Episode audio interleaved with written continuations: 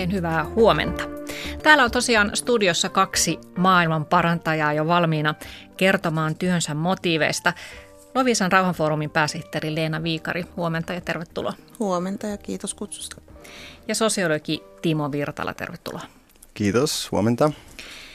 Tämän keskustelun otsikkona on tosiaan maailmanparantajat rauhan asialla ja, ja mä käytän tätä maailmanparantajasanaa hyvässä mielessä, että minun mielestäni on kunnioitettavaa ja ihaltavaa, että joku yrittää parantaa maailmaa. Mitä mieltä te itse olette tästä maailmanparantajasanasta? Oletteko te sellaisia? Mä näen sen myöskin positiivisena ja tykkään siitä sanasta.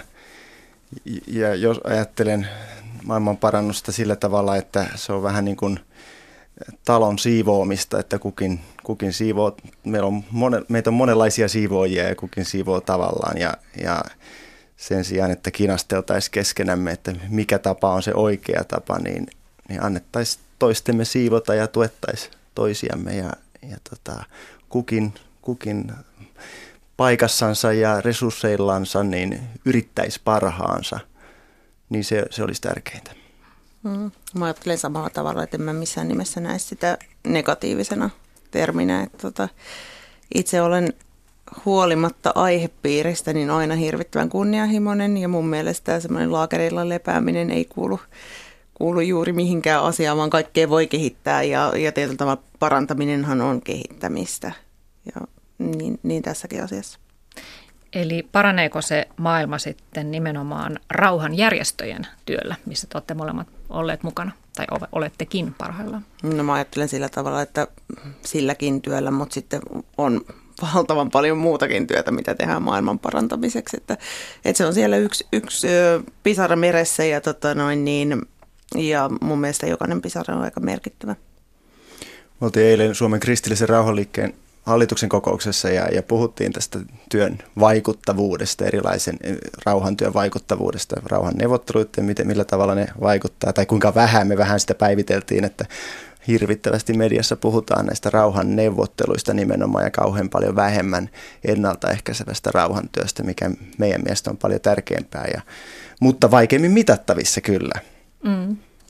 Joo, lähdetään nyt keskustelemaan siitä, että mitä rauhan työ oikeastaan nykypäivänä tarkoittaa. Te molemmat kuulutte tähän kristilliseen rauhanliikkeeseen ja, ja tuota, Leena on tällä hetkellä Lovisan rauhanfoorumin pääsihteeri. Ja tämä Lovisan rauhanfoorumi on ö, tapahtuma elokuussa ja, ja on osa tätä kristillistä rauhanliikettä. Ja Timo sä oot ollut mukana myös Rauhanliitossa. Ja ja ilmeisesti mu- muissakin rauhanjärjestöissä ja tosiaan kirjoitat parhaillaan kirjaa väkivallattomuuden voimasta. Mennään siihen kohtaan vähän tarkemmin, että mitä, mitä sillä voimalla tarkoitat. Mutta mikä on Leena tämä Lovisan rauhanfoorumi? No, Lovisan rauhanfoorumi on jokavuotinen tapahtuma, jolla on pitkät perinteet jo 30, 30 vuotta, mm. joo, tai itse asiassa 31 mm. vuotta nyt. Eli, eli tota, on alkanut jo, jo silloin, kun minä olen ollut vasta aivan pieni lapsi.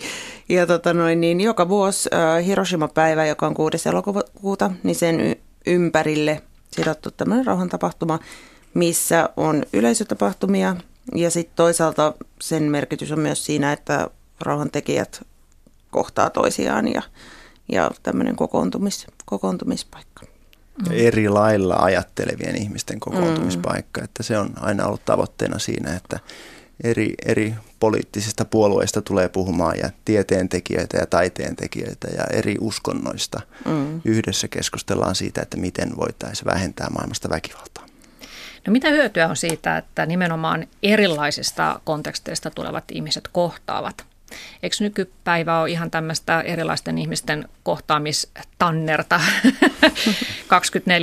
24-7, kun meillä on some, missä ihmiset voivat keskustella, niin – mitä mm-hmm. hyötyä siitä on, että ihan fyysisesti ihmiset mm. siellä no, mä ajattelen, Niin, mä ajattelen sillä tavalla, että se, että se kohtaamisessa voi olla laatua. Eli tota noin, niin, että jos tuo somessa kohdataan, niin usein varmaan erilaisuus on kohtaamista ennakkoluulojen kautta. Eli tota noin, niin siellä on ne tunteet pelissä, ollaan peloissaan, ennakkoluuloisia, suhtaudutaan erilaisuuteen kriittisesti ja näin edespäin. Mutta sitten jos jonkun aiheen parissa niin kuin tullaan vapaaehtoisesti keskustelemaan erilaiset ihmiset, ää, niin kuin esimerkiksi rauhasta, niin silloin, silloin ne ennakkoluulot ei enää välttämättä ole niin merkityksellisiä, vaan tajutaan, että hei, että huolimatta siitä, että jos me ollaan eri värisiä tai harjoitetaan eri uskontoa, niin siitä huolimatta meillä on tämä sama missio ja se on nyt tässä kaikkein tärkein. Eli sillä saadaan rakennettua sit sitä, sitä niin kuin ikään kuin tunteiden ylimenemistä. Ehdottomasti on, on samaa mieltä, että mikään ei korvaa sitä kasvatusten kohtaamista ja, ja sillä tavalla rauhaa rakennetaan, oppi, opitaan ymmärtämään sen toisen, toisen tota, opetaan kuuntele, kuulemaan ja kuuntelemaan sitä toista. Mutta sitten so, somesta täytyy sanoa se, että me, me e-, ehkä liikaa ajatellaan sitä sen negatiivisen ilmiön kautta, että kyllä toisaalta voi sanoa, että kyllähän rauhafoorumi aika paljon pyörii sen somen ympärillä sitten positiivisessa mielessä, mm. että se, se on se väline, jolla, jolla tota, meidät kootaan yhteen, jossa kommunikoidaan yleisölle. Ja, mm. Mm. No Timo Virtala ja Leena Viikari, miten teistä on tullut maailmanparantajia? No on ollut varmaan pienestä asti vähän semmoinen, semmoinen tota, Mulla on hirveän korkea moraali ja hirveän korkea oikeustaju niin kuin monissa asioissa liittyen eläimiin esimerkiksi tai valehtelemiseen tai, tai meillä on esimerkiksi perheessä opetettu lapsesta asti, että joku ihmisen värille ei ole mitään merkitystä ja tämän tyyppisiä asioita. Ja, mutta sitten mä kasvoin kuitenkin tietotapaa aikuiseksi semmoisessa hyvin keskiluokkaisessa ympäristössä, missä ei niin kuin, ei niin kuin tunnettu järjestötoimintaa, ei aktivismia, ei tämän tyyppistä. Että mä en ole kasvanut niin kuin semmoisiin asioihin sitten kuitenkaan. Mutta sitten mä tota, 2011 aloitin työt tuolla siviilipalveluskeskuksella – ja vaikka se on tämmöistä niin, niin sanottua neutraalia virkamiestyötä, niin se kyllä johti siihen, että rupesi ajattelemaan näitä asioita ihan eri tavalla. Et oli semmoisessa ympäristössä semmoisten ihmisten kanssa, joille, joille tota noin, niin, tämän tyyppiset asiat oli ehkä, tää, ehkä tietyllä tavalla niin korostetummassa asemassa kuin mitä mulle oli aiemmin ollut. Ja tota, aihepiirit oli semmoisia, keskusteltiin paljon ihmisoikeuskysymyksistä, tämän tyyppisistä asioista – niin tota, ne vähän niin kuin veti mukaansa. Imu, mm. imu, imu vei. ja niin. tota noin, niin, et, et sanotaan näin, että tieto lisää tuskaa, mutta tieto lisää myöskin, myöskin niin kuin oikeasti motivaatiota sitten niin sä oot siinä mielessä vähän erilainen rauhan aktivisti, että sä et ole tosiaan kasvanut niissä piireissä, että käsittääkseni nämä rauhanjärjestöjen piirit on aika pienet ja, ja monet niin kuin on nuoresta pitäen sieltä sitten, mutta sä oot tullut vähän vanhemmalla iällä sinne tupsahtanut mukaan ja kerroit mulle ennen lähetystä, että myöskin tämä, että olet nyt siviilipalveluskeskuksessa töissä koulutusasiantuntijana, niin sekin oli yllättävä valinta tavalla, jos ajattelee sun sukutaustaa, että teidän suvussa kaikki miehet on itsestään selvästi menneet armeijaan asepalvelukseen, että, Joo, että sivari, sivarius ei ole ollut minkäännäköinen vaihtoehto, että siinä ei. mielessä. Siihen ei ole varmaankaan suhtauduttu niin kuin kauhean kielteisesti, mutta sitä ei ole vaan niin kuin nähty meidän suvussa niin kuin tarpeellisena vaihtoehtona. Et, tota noin, niin, ja totta, että siviilipalveluskeskuksella mä tietyllä tapaa niin kuin ajauduin vähän niin kuin vahingossa takaportin kautta. Ja sitten se on ollut aika silmiä avaavaa. Mun yksi kollega siellä aina, aina muistaa, muistaa sanoa ääneen, että Leena on ollut huikeeta nähdä, miten susta on tullut tuommoinen kansalaisaktivisti tässä näiden vuosien aikana. Et, et, ja kyllä mä sen tunnistan, mm. sen eron. Että et, niin sitten vasta kun oikeasti on ajatellut asiaa, niin sitten se on tullut näkyväksi. No puhutaan vähän myöhemmin sitten vielä tuosta äh, siviilipalvelus versus ase, asepalvelus, että onko minkä merkitys niillä on tässä rauhan asiassa. Mutta Timo, kerro sinä, että miten sinusta on tullut rauhanaktivisti?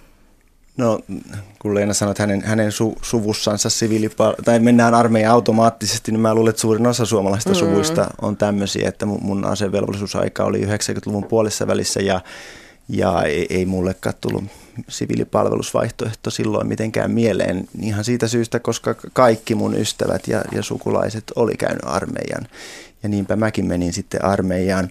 Sitten mä päädyin sen jälkeen Ruotsiin opiskelemaan ja sieltä vaihto Englantiin ja, ja, tota, ja lapsuuskin oli ollut kansainvälinen.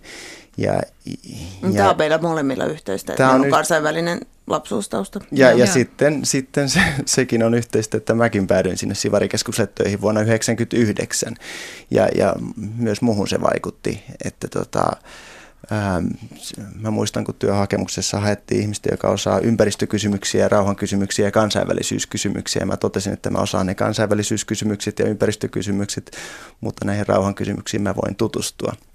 ja vuosien mittaan siellä sitten tutustuin ja, ja ryhdyin luennoimaan Mohandas Gandhista ja Martin Luther Kingistä. Ja sen asiantuntijuuden kautta sitten päädyin rauhanjärjestöjen järjestämään tapahtumaan. Olisiko ollut vuosi 2005 tai jotain tämmöistä. Mm. Ja, ja se tempas sitten mukaansa. Ja tota... Onko Sivarikeskus Suomessa siis tämmöinen rauhanaktivistien hautomo? että siellä, sinne kun menee, niin pullahtaa ulos sitten rauhanaktivistina. Ei, ei, var, ei varmaankaan ole, että tota noin, niin kuitenkin puhutaan valtion, valtion virkamiestoiminnasta, missä ei työnhaussa, työnhaussa kysytä tota noin, niin arvomaailmaa, eikä, eikä toki saa vaikuttaakaan semmo, semmoiset asiat, mutta, mutta kyllä se sitten ehkä, ehkä tietynlaisia ihmisiä sieltä sieltä sivukoukun kautta vaikuttaa, että, että tota noin, niin kuitenkin, kuitenkin aihepiirit, mitä siellä käsitellään, niin ne on, ne on tietyllä, tietyn suuntaisia. Mm. Niin. Ja vi- vielä sanon oma, omasta tota, polustani, että tota, mulla, mä 2003 matkustin koko vuoden ja Intiassa olin ja luin siellä Gandhin elämänkerran, niin se teki kyllä suuren vaikutuksen mm. ehdottomasti. No te olette molemmat suht nuoria, mutta onko tuota rauhan työaktivisteilla vielä sellainen historian taakka harteilla, että kun moni muistaa, että, että aikoinaan Neuvostoliitto tuki rauhanjärjestöjä ja oli tällaista puhetta, että, että tota, USAn ydinaseet on se pahin uhka maailmassa, mutta Neuvostoliiton aseet ovat rauhan aseita. Ja, ja tota, on tosiaan ö, vähän leimattu niin kuin kommunistiseksi tämä työ, niin vieläkö tämmöistä asennetta ilmenee, että Oletteko no, te nyt jotain kommunisteja vai? No mun mielestä yllättävän paljon. Et, et, tota noin niin, uh, silloin kun mä lähdin tuohon Lovisan rauhafoorumin pääsihteeriksi, niin en mä ollut tajunnut, että, että niin kuin, tietyt piirit näkee rauhantyön niin marginaalisena. Että kyllä sitä on, niin kuin, että, että jos viime kesänä esimerkiksi, jos mä laitoin Lovisan Facebook-sivulle vaikka Lovisan rauhafoorumin mainoksia, niin joka kerta sinne tuli se, että joku kirjoitti, että, että, niin, että mitä te taistolaiset huutelette ja näin edespäin, mikä on sinällään hyvin humori, humoristista, koska en ole ollut siis syntynyt silloin, kun taistolaisuus on ollut niin kuin voimassa, eikä suurin osa nykypäivän rauhantyöntekijöistä muutenkaan. Eli tota, mutta kyllä se siellä on niin kuin, hyvin leimaa antavana ja sitten mullekin niin kuin läheisemmätkin ystävät, ei niin kuin haukkumismielessä, vaan ovat kysyneet niin kuin hyvin voimakkaasti sitä, että mikä vihervassari vassari sinusta on tullut ja näin edespäin. Ja mä, mun on mä yritän niin kuin tietyllä tapaa taistella sitä vastaan, koska mä en, mä en ymmärrä ollenkaan, miksi rauhantyön pitäisi olla sidottu johonkin tiettyyn puoluekantaan, kun mun mielestä pitäisi olla meidän jokaisen asia, huolimatta siitä, että mitä, mitä uskontoa kannattaa, huolimatta siitä, mikä on poliittinen suuntaus tai ihonväri tai tämän mm. tyyppiset asiat. Et, et, mua niin kuin tietyllä tapaa harmittaakin se leima, mm. ja sen mm. eteen pitäisi tehdä varmaan rauhan niin kuin työn sisäpuolella niin paljon töitä. Se... Onko siis niin, että teidänkin järjestöön kuuluu ihmisiä kaikista puolueista? Joo, ehdottomasti. Kyllä. Tuo Lovisen rauhafoorumi on sellainen tapahtuma, jossa, mm. jossa paitsi vierailee, mutta ne se neuvottelukuntakin nimenomaan se, se, sinne kutsutaan ihmisiä eri, eri tota, puolueista. Mm. Se, on, se on hyvin keskeinen osa sitä tapahtumaa. Mm.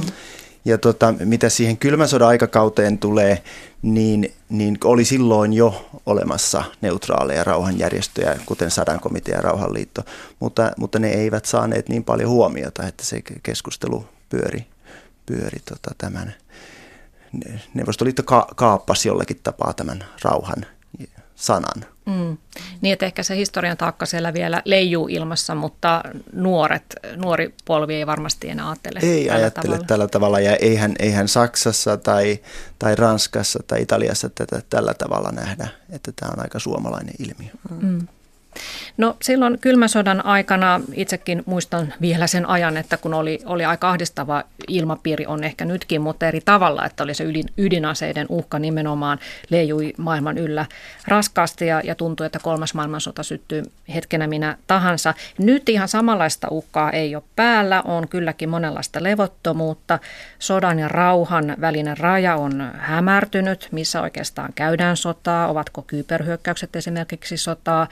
Niin mitä te ajattelet, että millaisia on ne nykyajan uhat, joita rauhanliike pyrkii lieventämään? No meillä esimerkiksi Lovisa Rauhafoorumin tuleva ensi kesän teema on ilmastonmuutos ja ympäristö. Ja, ja tota noin, niin pyritään aina valitsemaan ajankohtainen teema. Ja tota noin, niin tätä pohdittiin ja todettiin, että kyllä tämä nyt on se hyvin, hyvin ajankohtainen teema. Et rauhan, rauhan kysymyksiin liittyy paljon niin kuin ympäristöasioita, lähti monesta näkökulmasta ja tietysti esimerkiksi pakolaiskysymykset on valtava, valtava kysymys siinä kontekstissa. Eli siis, että jos ilmastonmuutosta ei hoideta, niin se aiheuttaa levottomuuksia, mm. jotka saattavat sitten ehkä äityä aseellisiksikin konflikteiksi. Joo, tai ihmismassojen liikkuminen saattaa, saattaa niin kuin, maapallon tasapainoa horjuttaa aika paljonkin itse asiassa. Rauhanjärjestöjen tavoitteet on hyvin yhteneväiset mm. ympäristöjärjestöjen tavoitteiden ja ihmisoikeusjärjestöjen ja kehitysyhteistyöjärjestöjen kanssa. Ähm, mutta, mutta näistä uhista, niin niin valitettavasti täytyy sanoa, että mä henkilökohtaisesti koen, koen että tämä ydinase on vieläkin semmoinen tärkeä teema. Ja, ja tota, vaikka niiden ydinaseiden määrä on, on romahtanut kylmän sodan päättymisen myötä, niin, niin se, että sekä Yhdysvalloilla että Venäjällä on yli 7000 ydinasetta, niin on, on vielä valtava uhka maailman rauhalle. Ja ne seitsemän muuta valtiota, joilla myös on ydinaseita, niin, niin tota, siinä, siinä on monenlaisia riskejä, ne, ne vie hirveästi rahaa, ne ydinsodan riski on olemassa niin kauan kuin niitä on ja sitten onnettomuuksien riski. Ja siitä puhutaan valtavaa vähän. Mm. Että esimerkiksi Yhdysvallat on pudottanut neljä ydinasetta vahingossa. Sitten tämmöisiä onnettomuuksia on, on tapahtunut kaksi omalle mantereelleensa ja kaksi mereen, joista toista, joka putosi mereen, niin ei olisi löytynyt. Se on, se on kerta kaikkiaan kadonnut ja, ja, ja tota, ydinaseiden laukaisukoodit päätyi Ranskan presidentiltä Pesulaan kun hän unohti ottaa ne tak- takkinsa taskusta pois. Ja, ja Venäjällä on tullut ja Neuvostoliitossa vääriä hälytyksiä, että nyt, nyt Yhdysvallat iskee. On tullut tämmöisiä tietokoneet hälyttänyt, että tota, nyt ydin-sota on alkanut ja, ja se on ihan inhimilliset ihmiset, jotka on sitten ollut reagoimatta näihin tietokoneisen virheisiin, että, mm. että joka, joka on pelastanut maailman ydinsodalta useampaan kertaan. Mm. No kertokaa, että mitä se rauhantyö sitten oikeastaan tarkoittaa nykypäivänä, että on jotenkin helpompi ymmärtää, mainitsit tuossa ö, tuon ympäristö työ, niin että meillähän on erikseen siis ihmisiä, jotka ovat ympäristöjärjestöissä tai ihmisoikeusjärjestöissä tai tekevät kehitysyhteistyötä tai demokratian eteen työtä, että ne on jotenkin konkreettisempia, mutta mitä se sitten on vielä erikseen se rauhan mm. eteen tehtävä työ? Mä, mä mietin semmoista, että yksi, yksi ajankohtainen teema tietysti siitä asti, kun yleiset asevelvollisuusjärjestelmät on niin 1700-1800-luvulta lähtenyt kehittymään, niin semmoinen teema niin kuin rauhantyötä ajatellen – tämmöinen niin välillisteema on se, että kuinka paljon, kuinka paljon puolustusmenoihin käytetään rahaa ja minkälaista kauppaa siihen liittyy. Ja sitten se, että jos, jos sitä rahamäärää ei käytettäisi niihin, niin sen voisi käyttää näihin, mitä Timo mainitsi juurikin, ympäristö- ja ihmisoikeustyö ja kehitystyö ja tämän tyyppiset. Eli, eli siinä mielessä, niin kuin, että jos ähm, rauhantyön puolella vastustetaan tai, tai pyritään vaikuttamaan siitä, siihen, että puolustusvarustelu vähennisi, niin sillä pystytään välillisesti vaikuttaa itse asiassa juuri noihin asioihin, mikä sitten taas tuo tasapainoa rauhoittaa mahdollisesti. Jos mä jatkan ydinaseteemalla ja mitä se äh, rauhantyö sitten voi olla, mitä rauhanjärjestö tekee, niin yksi on lobata näitä kansainvälisiä sopimuksia ja, ja tällä hetkellä ajankohtainen on ydinaseiden kieltosopimus. Maailmassa on kielletty biologiset aseet ja kemialliset aseet, kaikille tämä on itsestään selvää. Ydinaseita ei ole vielä kielletty nyt YK on sata valtiota, jotka on allekirjoittanut tämän ydinaseiden kieltosopimuksen. Ja tota, Suomi ei ole niiden joukossa ja rauhanjärjestöt tekee erittäin paljon työtä painostaakseen hallitusta allekirjoittamaan tämän, tämän sopimuksen, joka on nyt siellä odottaa. Kynä ja paperi on valmiina. Ydinaseet pitäisi kieltää meidän mielestä ehdottomasti. Ja ei, ei Suomella pitäisi olla tässä mitään menetettävää. Mm. Tässä oli siis äänessä sosiologi Timo Virtala, rauhanaktivisti ja, ja ja väkivallattomuuden voimasta kirjaa kirjoittava ihminen. Ja lisäksi täällä Leena Viikari, joka on Rauhanfoorumin pääsihteeri ja päivätöissä siviilipalveluskeskuksessa.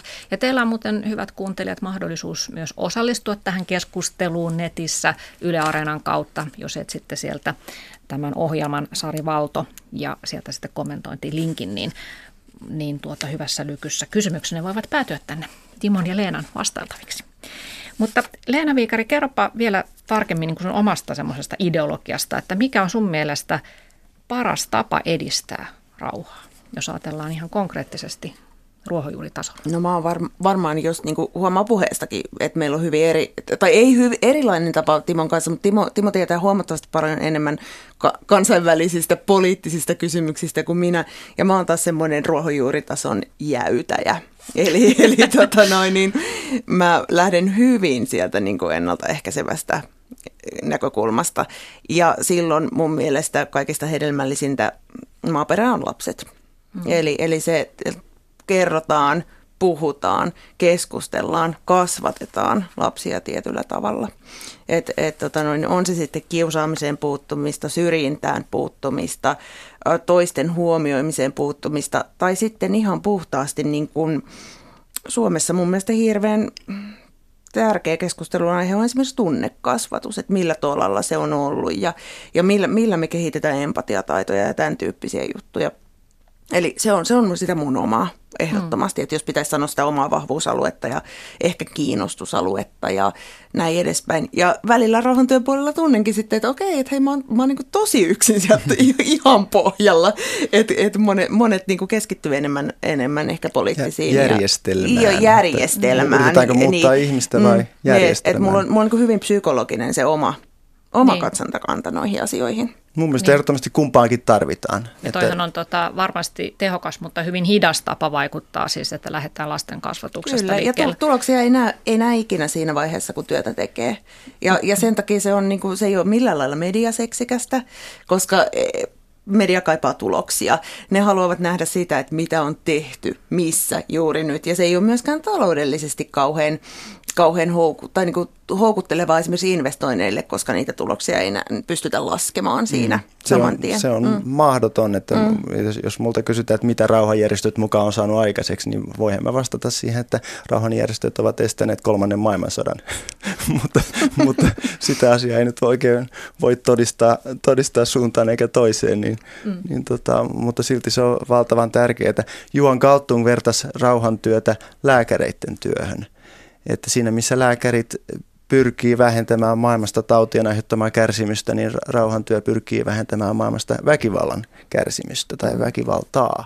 Ja minusta tämä on aivan, aivan loistava vertaus ja näin, pitäisi ajatella, että, että tauteja on aina ollut ja tulee aina olemaan, mutta ei se tee tyhjäksi lääkäreiden työtä, niin samalla tavalla vaikka, vaikka tota konflikteja tulee aina olemaan, niin aivan, aivan valtavan tärkeää on – pohtia, että miten, miten sitä väkivaltaa maailmasta voidaan vähentää ja mm. tehdä työtä sen eteen. Ja sekin voidaan ehkä juontaa sinne lapsuuteen, että kun sanoit, että Leena, että tunnekasvatustyö on tärkeää, että miten lapsille opetetaan, että konfliktit voidaan ratkaista to- muutenkin kuin tappelemalla.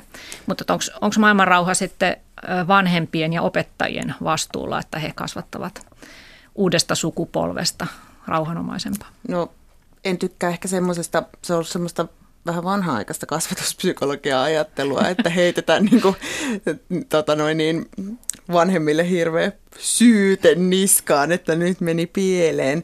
Mutta ehkä, ehkä sillä tavalla ajattelisin, että joo, voi, voidaan ajatella niin, että jos saataisiin kannustettua vanhempia ja opettajia ja, ja koko yhteiskuntaa siihen niin kuin ajatteluun, semmoiseen ennaltaehkäisevään ajatteluun, niin se olisi se, olisi se jees juttu. Mm. Et en, en, en lähtisi ehkä siihen, että lähtisi syyttämään, että nyt tilanne on tämä, koska on kasvatettu pieleen, vaan nimenomaan niin päin, että me voidaan parantaa jotain sitä kautta, kautta että kannustetaan ehkä erilaiseen suhtautumiseen ja okay. tietoon. Mutta eihän sitä tiedä, vaikka jos vaikka joku Putin olisi lapsena saanut parempaa tunnekasvatusta, niin ehkä Syyrian sotakin olisi lopetettu. Niin, niin, niin se, Mut, niin kuin, tänään liittyy aika paljon sellaisia kysymyksiä, että, että mistä niin kuin pahuus kumpuaa ja mistä tulee halu kostaa. Ja, mm. ja sitten se, että niin kuin, mua itse kiehtoo ihan valtavasti se ajatus, että miksi joku pelkää. Että niin kuin, et, siihen on syynsä ja pelkohan saa ihmisen toimimaan hyvin primitiivisesti ja, ja valtaa tavoittelevasti kuitenkin. Pelko on yksi keskeinen ongelma ja sitten, sitten tämä kär, kärsimyksen kierre mm. tosiaan, että, että tota, kyllä mä luulen, että Israelin valtion tämänhetkinen aggressiivisuus niin liittyy siihen, mitä juutalaisille tapahtui toisen maailmansodan aikana, että sieltä, sieltä se kumpuaa. Mm. No sä Timo Virtala sanoit, että tavalla rauhantyön ydin on sitä, että yksinkertaisesti yritetään vähentää sitä väkivaltaa. Miten se tapahtuu? No, tässä on joitakin esimerkkejä tullut ja, ja yksi, mitä mä vielä haluan kertoa, niin, niin on, tota, kelle me annettiin rauhanpalkinto eh, hiljattain Timo Honkela, joka kirjoitti kirjan Rauhan kone ja, miten, ja se kirja käsittelee sitä, miten tekoäly, kännykö, kännyköihin ladattavissa olevat, tulevaisuudessa oleva tekoäly voisi vois puuttua meidän, meidän tekemisiin huomauttaa meille, että kun se kuuntelee meitä ja se voisi kuunnella meitä, niin, niin se voisi huomauttaa meille, että tota, kaksi asiaa ensinnäkin, että, että tota, kun mä käytän jotain termiä, niin, niin miten se toinen keskustelun osapuoli, miten hän ymmärtää ne termit, mitä kirjoja hän on lukenut ja minkälaisen koulutuksen hän on saanut ja minkälaisissa piireissä pyörinyt. Me ymmärretään asia, sanoja vähän eri tavalla. Niin tässä voisi olla tekoäly mukana tässä tässä tota, ihmisten kommunikaation parantamisessa ja toinen sitten hillitä meitä, jos, jos, tota, jos me sanotaan jotain, mitä me tullaan katumaan tai ollaan sanomassa, niin, niin tekoäly voisi tässä auttaa meitä. Mm. Parantaa neuvottelutaitoja. Parantaa neuvottelutaitoja. Siis yhtenä esimerkkinä rauhantyön, mitä, mitä se voi olla, niin, mm. niin mun mielestä tämä on aivan, aivan mainio uusi, uusi näkökulma tämä Timo Honkelan työ. Mm, se voi olla hyvin monennäköistä, niin kuin se rauhantyö, että jos ajatellaan vaikka viime vuotista Lovisa rauhafoorumia, niin meillä oli iso lastenohjelmakokonaisuus, joka käsitteli erilaisuutta. Ja, ja ei, ei siellä puhuta sanalla rauha, mm. vaan, vaan siellä, siellä käsiteltiin erilaisuutta. Monilla eri tavoilla oli erinäköisiä ja eri tyylisiä esiintyjiä, jotka tota, toi ehkä lapsille yleisölle tietoisuuteen semmoista maailmaa, mihin, kaikki lapset ei ole tottunut. Ja, ja tota noin, niin, tai sitten toinen malli voisi olla meidän viime vuoden huipputilaisuus oli tämä Hiroshima-lyhty lyhtykulkue, johon osallistui siis valtavasti. Se on Lovisan mittakaavassa ihan valtavan paljon, jos me saadaan liki 500 ihmistä kulkemaan ähm, tota noin, niin, lyhtyjen kanssa.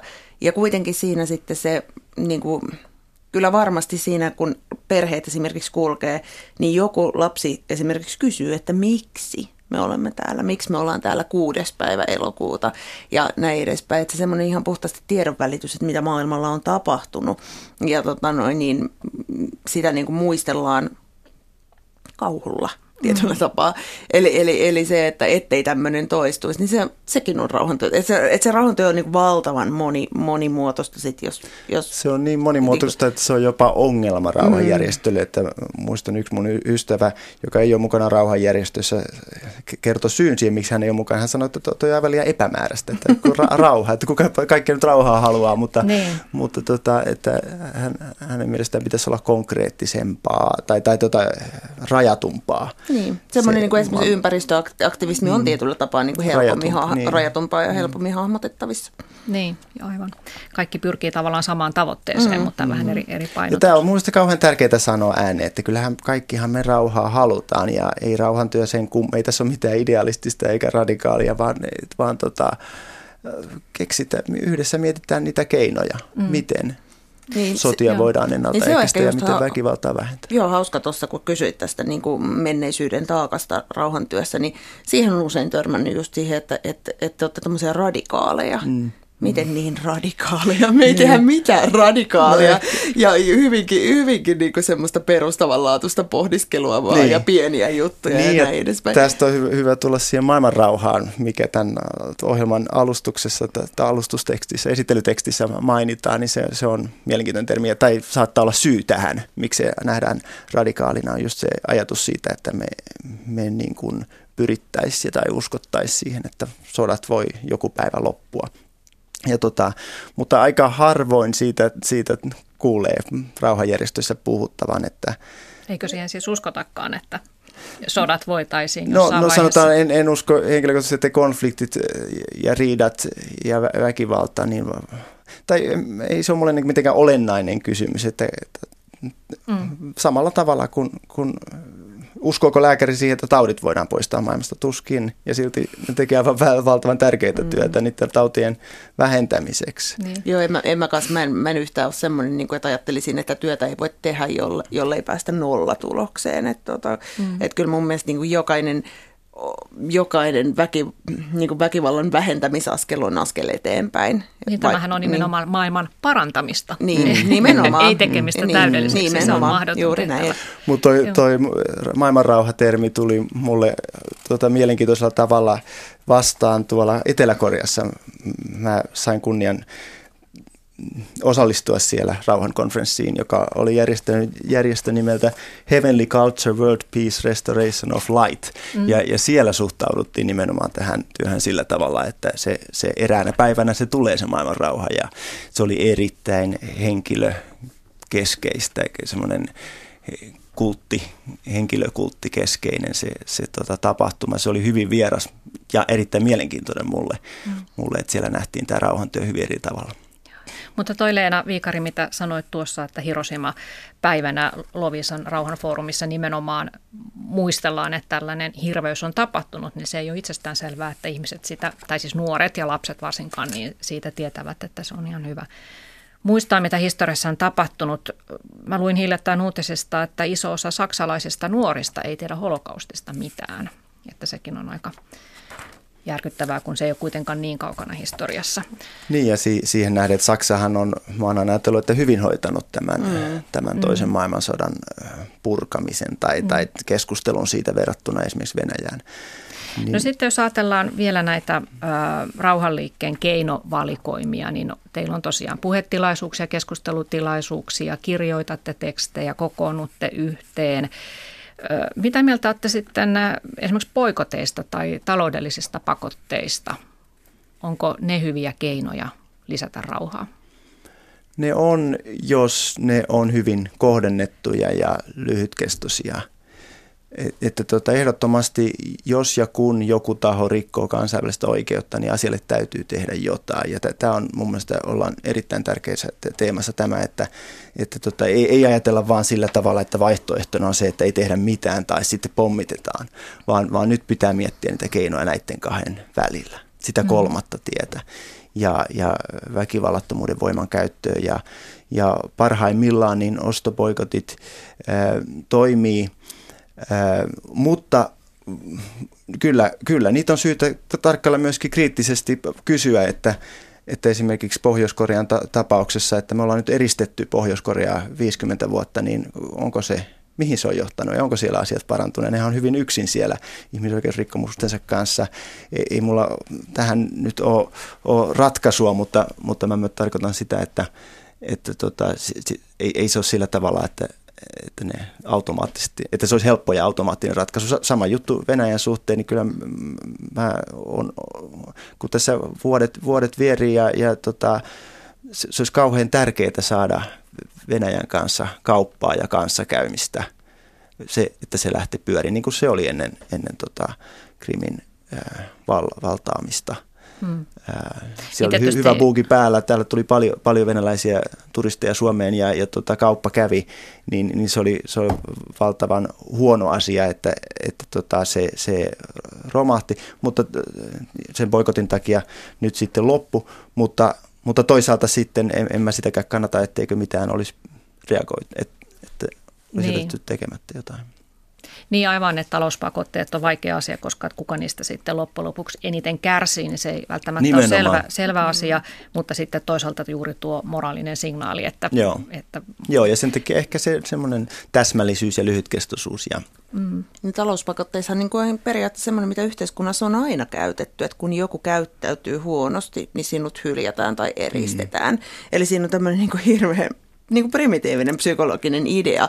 Mutta tota noin, niin esimerkiksi yksilötasolla puhutaan vankeiho- vankeihoidon kohdalla tällä hetkellä siitä, että jos sut on eristetty yhteiskunnasta viideksi tai kymmeneksi vuodeksi, niin mitkä on ne mahdollisuudet palautua siihen oikeasti siihen toimivaan yhteiskunta niin kuin yhteyteen. Mm. Niin samahan tässä on niin kuin näistä talouspakottekysymyksistä varmasti on tietyllä tapaa tarpeen, joissain tilanteissa nimenomaan sen moraalisen signaalin vuoksi, mutta tota noin, niin mutta palataanko siitä toimivaan yhteyteen muiden toimijoiden kanssa enää ollenkaan välttämättä. Välillä on palattu, välillä ei, mm. mutta jälkityö pitäisi tehdä ainakin kunnolla. Joo, mä muistan, kun It- Itävallan johtaja ei kätelty EUn kokouksissa, koska hän edusti sitten populistista tai jopa äärioikeistoa silloin, tästä on monta vuotta, mutta tota, semmoistakin on kokeiltu ja tämmöistä mm. eristämistä. Niin ja tietyllä tapaa eristäminen ja hylkääminen kuitenkin ihmisellä on, ne on aika mm. isoja kysymyksiä. Mm. Niin kuin, niin kuin valtio on tietyllä tapaa, voisi ajatella, että se on kuitenkin ihminen jättikoossa. Ja tota noin, niin, niin että mitä se vaikuttaa sitten just siihen koston haluun esimerkiksi, kun sut eristetään ja hyljätään mm. ja näin edespäin. Ei ne ole ihan yksinkertaisia kysymyksiä. Ei, ei tämä helppoa. Mm. Ei. No, Timo Virtala, sä olit tänä vuonna mukana Lovisassa Baltic Glory-nimisessä rauhanharjoituksessa ja teitä oli mukana siellä 50 rauhanaktivistia Suomesta, Venäjältä ja Ruotsista. Ja ja, ja jos ajatellaan, no aika pieni joukko verrattuna sitten taas vastapuolen sot, sotaharjoituksiin, jossa on tuhansia ihmisiä mukana. No jos ajatellaan, että sotaharjoituksessa harjoitellaan hyökkäyskuvioita ja, ja puolustusstrategioita konkreettisella tavalla, niin mitä rauhanharjoituksessa tehdään? Se oli mullekin mysteerien ennen kuin siihen osallistuin ja se oli mukava siihen osallistua. Me, me tota, sen tapahtuman järjestäjä esitti meille skenaarioita, aika realistisia, miten, miten, asia, miten äh, väkivalta voisi eskaloitua Venäjällä, Suomessa tai Ruotsissa. Ja, ja sitten me pohdittiin, että mitä minä tekisin, jos näin tapahtuisi. Jos, jos Ruotsin lähiössä olisi mellakoita ja se johtaisi tähän ja tähän ja tähän askeleeseen. Tai, tai jos, jos NATO tekisi tätä tai jos Venäjän armeija tekisi tätä niin, niin miten minä niin kuin yksilönä ja miten mun rauhanjärjestö tähän reagoisi ja miten mä toivoisin, että venäläiset rauhanjärjestöt ja suomalaiset ja ruotsalaiset rauhanjärjestöt anteeksi, reagoisi. Niin, niin tämmöisiä skenaarioita mentiin yksi toisensa jälkeen useita kymmeniä läpi. Joo. Sitä, sitä me tehtiin, eli, eli istuttiin tota, suuressa salissa läppäreittemme kanssa ja, ja tota, kirjoitettiin vastauksia ylös ja, ja tota, keskusteltiin. No mitä sä opit niiltä venäläisiltä rauhanaktivisteilta, että mitä ajatuksia heillä oli ja millaiset mahdollisuudet heillä on omassa maassaan toimia oikeudenmukaisen maailman puolesta? No erittäin huonot mahdollisuudet, että, että silloin kun he tekevät niitä asioita, mistä me suomalaiset ja ruotsalaiset saadaan, siis me saadaan valtiolta tukea siihen, mitä me tehdään, niin he, heitä pistetään vankilaan. Ja se oli erittäin silmiä avaavaa jutella siis parikymppisen, parikymppisten jakatempurin lähiöiden tota, nuorten kanssa, jotka, tota, joilla ei, ei ole rahaa ja resursseja ja kontakteja, mutta, mutta jotka todella on, on huolissaan Venäjän militarisoitumisesta. Ja, ja Putinin toimista ja että mitä, mitä he voi tehdä ja kuinka vaarallista se heidän toiminta on hyvin monella mielellä, että miten, miten valtio siihen reagoi ja, ja rankasee ja sitten miten, miten heidän ystävänsä ja perheensä suhtautuu heihin hyvin, hyvin torjuvasti. Mm. Että heihin verrattuna niin tämä suomalaisten ja ruotsalaisten rauhantyö on kyllä hyvin helppoa ja mm. lepposaa. Mm. Tässä aseista kieltäytymiskysymyksessähän tämä tulee aika selkeästi esiin, että meillä kävi tuossa siviilipalveluskeskuksella kävi äskettäin vierailemassa venäläisiä aseista kieltäytyjiä ja, tota noin, niin, tai, tai järjestöjen edustajia, jotka, jotka ajaa sitä mahdollisuutta Venäjällä. Ja tota, se, mikä mulle jäi päällimmäiseksi vaikutelmaksi siitä vierailusta, kun olin heitä, heitä isännöimässä, niin oli se, että he olivat valtavan vaikuttuneita meidän siviilipalvelusjärjestelmästä. Eli, eli ne, ne asiat, mitä meillä ehkä ihmisoikeus kysymyksinä nähdään, tai nähdään, että siellä on vieläkin jotain puutteita meidän aseista kieltäytymisjärjestelmässä ja, ja taistellaan niin kuin enemmän ihmisoikeusasioiden puolesta, niin he taas näki nekin vaikuttavina asioina. Eli kertoo mm. siitä, miten erilaisissa, erilaisissa tilanteissa kyllä ollaan. Mm, kyllä. No mitä ajattelet tästä siitä, että, että tota, jos ajatellaan rauhanliikettä, että rauhanliikkeen tavoitteena voisi myös olla sellainen, että saadaan isot joukot liikkeelle, tehdään isoja mielenosoituksia, niin minkälaiset asiat saa ihmiset nykyään liikkeelle? Jos ajatellaan tämmöistä lähihistoriaa, niin 2000-luvun alussa oli Irakin sotaa vastustavia mielenosoituksia. No nyt on Syyriassa jatkunut sota vuosia, Ukrainassa paha tilanne, eipä kauheasti näy mielenosoituksia niitä, niitä vastaan. Tai sitten 90-luvulla niin Jugoslavian hajoaminen ja Kosovon sota tai Ruodan tapahtumat, niin ne eivät tuottaneet kauhean isoa massaliikehdintää. Mutta sitten yllättäen Ranskan ydinkokeet 90-luvun puolivälissä Mururoalla, niin ne taas aiheutti mm. kansainvälisen protestiaalon. Mm. Että on aika mielenkiintoista, että mitkä asiat saa niin kuin isot mm. massat liikkeelle. Mm tästä rauhanjärjestöjä nyt viime aikoina on paljon syytetty, että miksi ette te osoita mieltä niin kuin silloin 80-luvulla ja, ja vastaus on, että kyllä me osoitetaan. Tai 60-luvulla Vietnamin mm, sotaa vastaan. Niin, että kyllä me osoitetaan ja kutsutaan porukkaa, mutta se on ihan totta, että ne, ne on aika pieniä eikä sen takia saa sitten mediahuomiota. Toisaalta siis se 2003 äh, Irakin sodan vastainen mielestys oli maailman historian suurin se oli, se oli ehdottomasti koskaan aikaisemmin ei ole niin laajasti eri puolilla maapalloa osoitettu sotaa vastaan tai mitään muutakaan vastaan eh, näin laajalla rintamalla. Ja, ja tota, se sota alkoi siitä huolimatta, mutta, mutta silti mä koen, että se oli monella tapaa onnistuminen, koska se antoi niin vahvan signaalin ja se antoi signaalin sitten tuleville maailmanjohtajille, että, että tota, mm. kansalaiset on, on hereillä. Syyrian sotaa vasten on, on osoitettu mieltä ja se, missä mä osallistuin Helsingissä esimerkiksi, niin oli erittäin laaja. Mm. En, en muista nyt numeroita, kuinka paljon siellä oli ihmisiä, mutta, mutta kyllä se oli laaja. Mutta toki sota on jatkunut niin monta vuotta, että oli, olisi, oli mielellään näkisin tämmöisiä todella suuria mielestuksia mm. lisää. Kyllähän Suomessa nyt tällä hetkellä aika usein nämä pakkopalautuksia vastustavat mielenosoitukset esimerkiksi on, on vetänyt väkeä paikalle. Ja tota, no, niin kyllähän sekin tietyllä tapaa on rauhantyötä, koska semmoisella tehdään näkyväksi se itse ongelma, se sotatilanne siellä maassa ja levottomuudet ja näin edespäin. Että, että, että vaikka, vaikka järjestäjätahot on eri tahoja kuin rauhantyön järjestäjät. Mm. Mutta ehkä tämä rauhan asia sinänsä ei ole riittävän konkreettinen välttämättä aktivoimaan ihmisiä, mm. että, että tota, ehkä sitten, no ilmastonmuutoksen niin kuin torjumisen puolestahan on järjestettyjä marsseja, teilläkin on sitten Lovisassa. Mm. Ensi vuonna se pääteema, että se on ehkä sitten sellainen yksi iso teema, joka saa ihmisiä liikkeelle. No Timo Virtala, sä tosiaan valmistelet parhaillaan kirjaa väkivallattomuuden voimasta. Kirjan nimeksi tulee Kertomuksia rohkeudesta. Niin millaisia esimerkkejä sä oot ottanut esimerkiksi Suomen historiasta ihmisistä, jotka ovat väkivallattomuudella saaneet asioita eteenpäin? Yksi kertomus on tästä Suomen kutsuntalakosta 1902. Elettiin venäläistämistoimenpiteiden aikakautta ja, ja suomalaiset eivät suostuneet.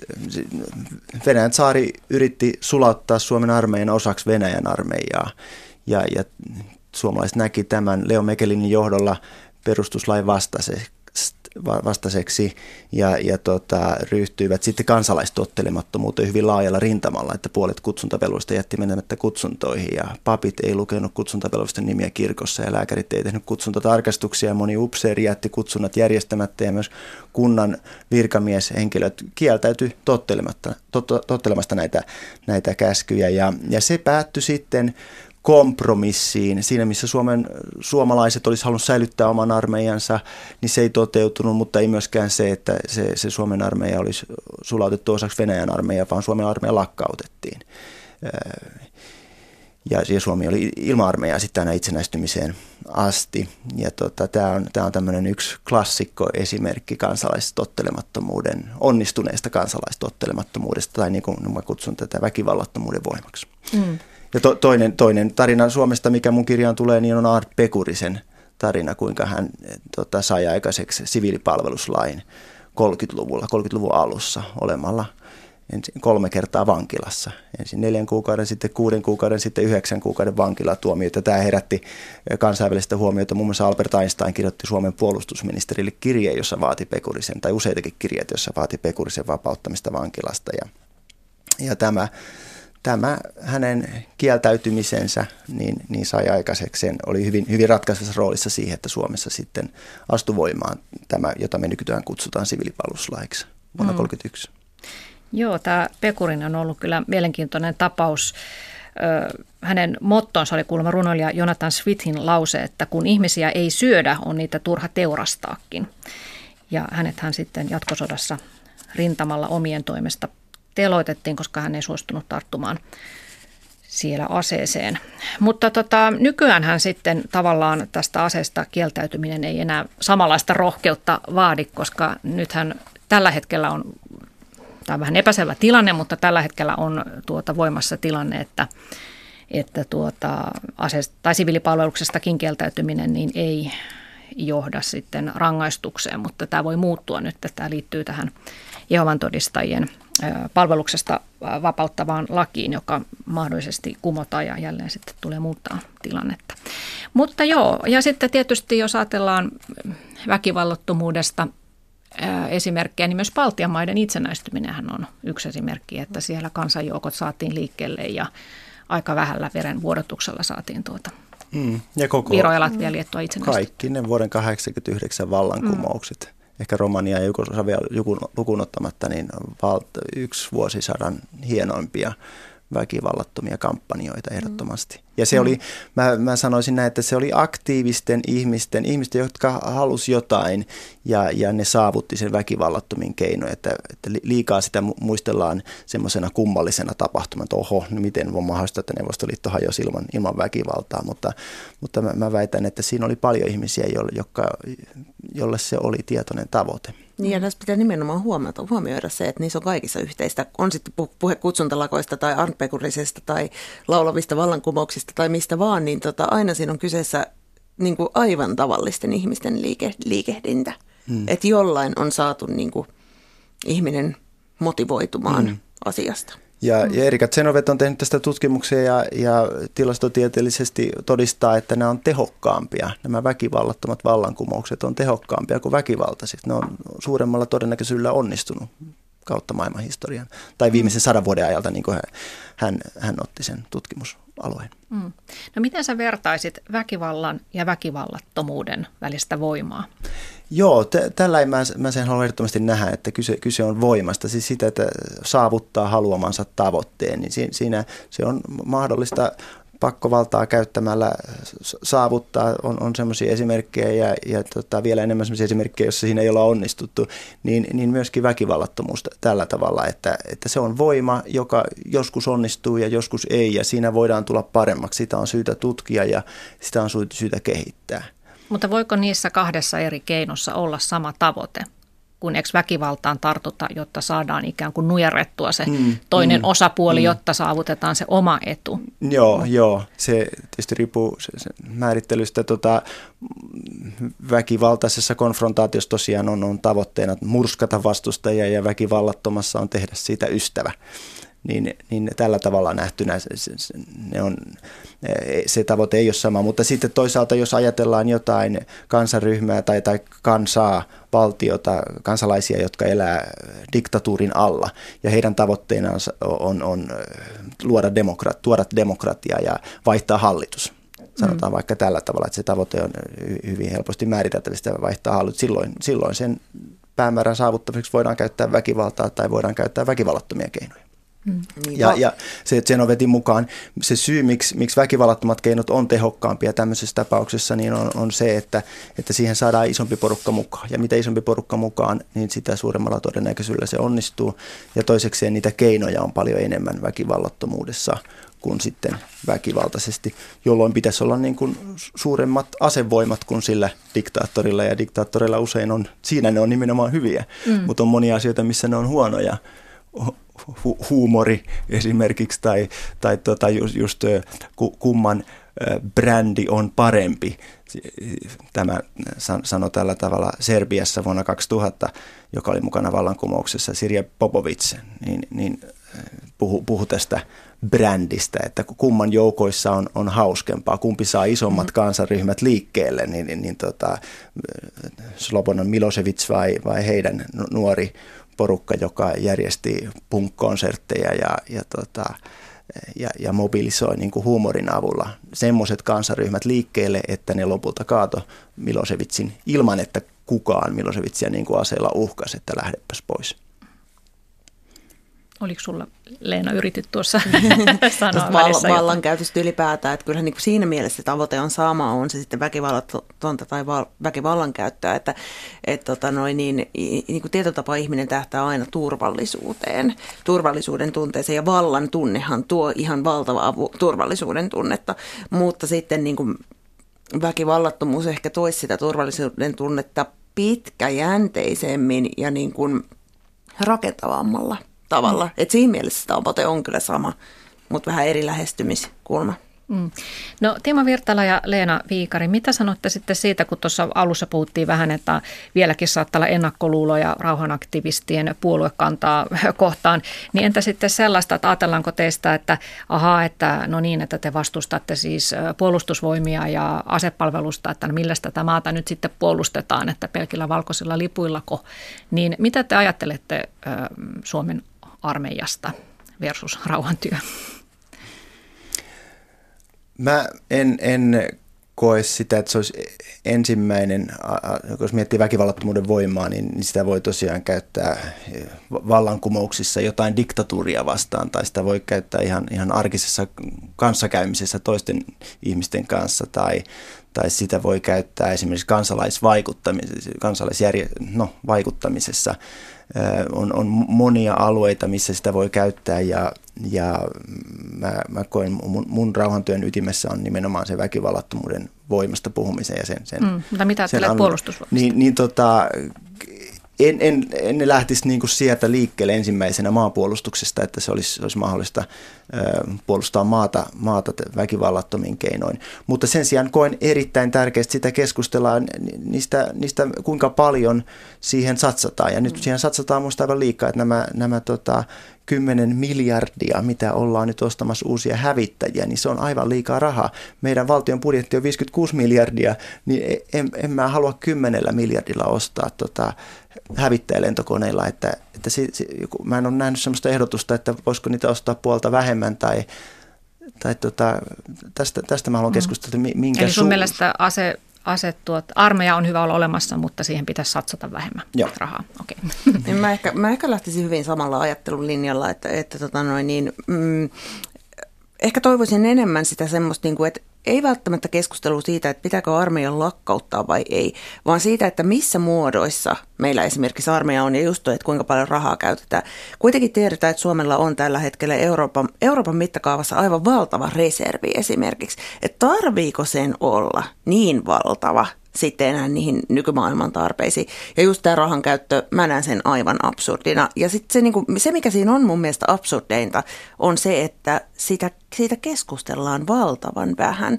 Eli kyseenalaistajia on tosi vähän. Mennään ihoilemaan Hornettien lentoja ilman, että kysytään, että kuinka paljon siinäkin oikeasti pallo rahaa taivaalle. Eli tämmöinen ihan niin kuin käytännön näkökulma ja just se, että mihin sen 10 miljardia voisi ennaltaehkäisevään työhön sijoittaa. Mä laittaisin sen mielenterveystyöhön, mä laittaisin sen koulutukseen, kasvatukseen ja näin edespäin.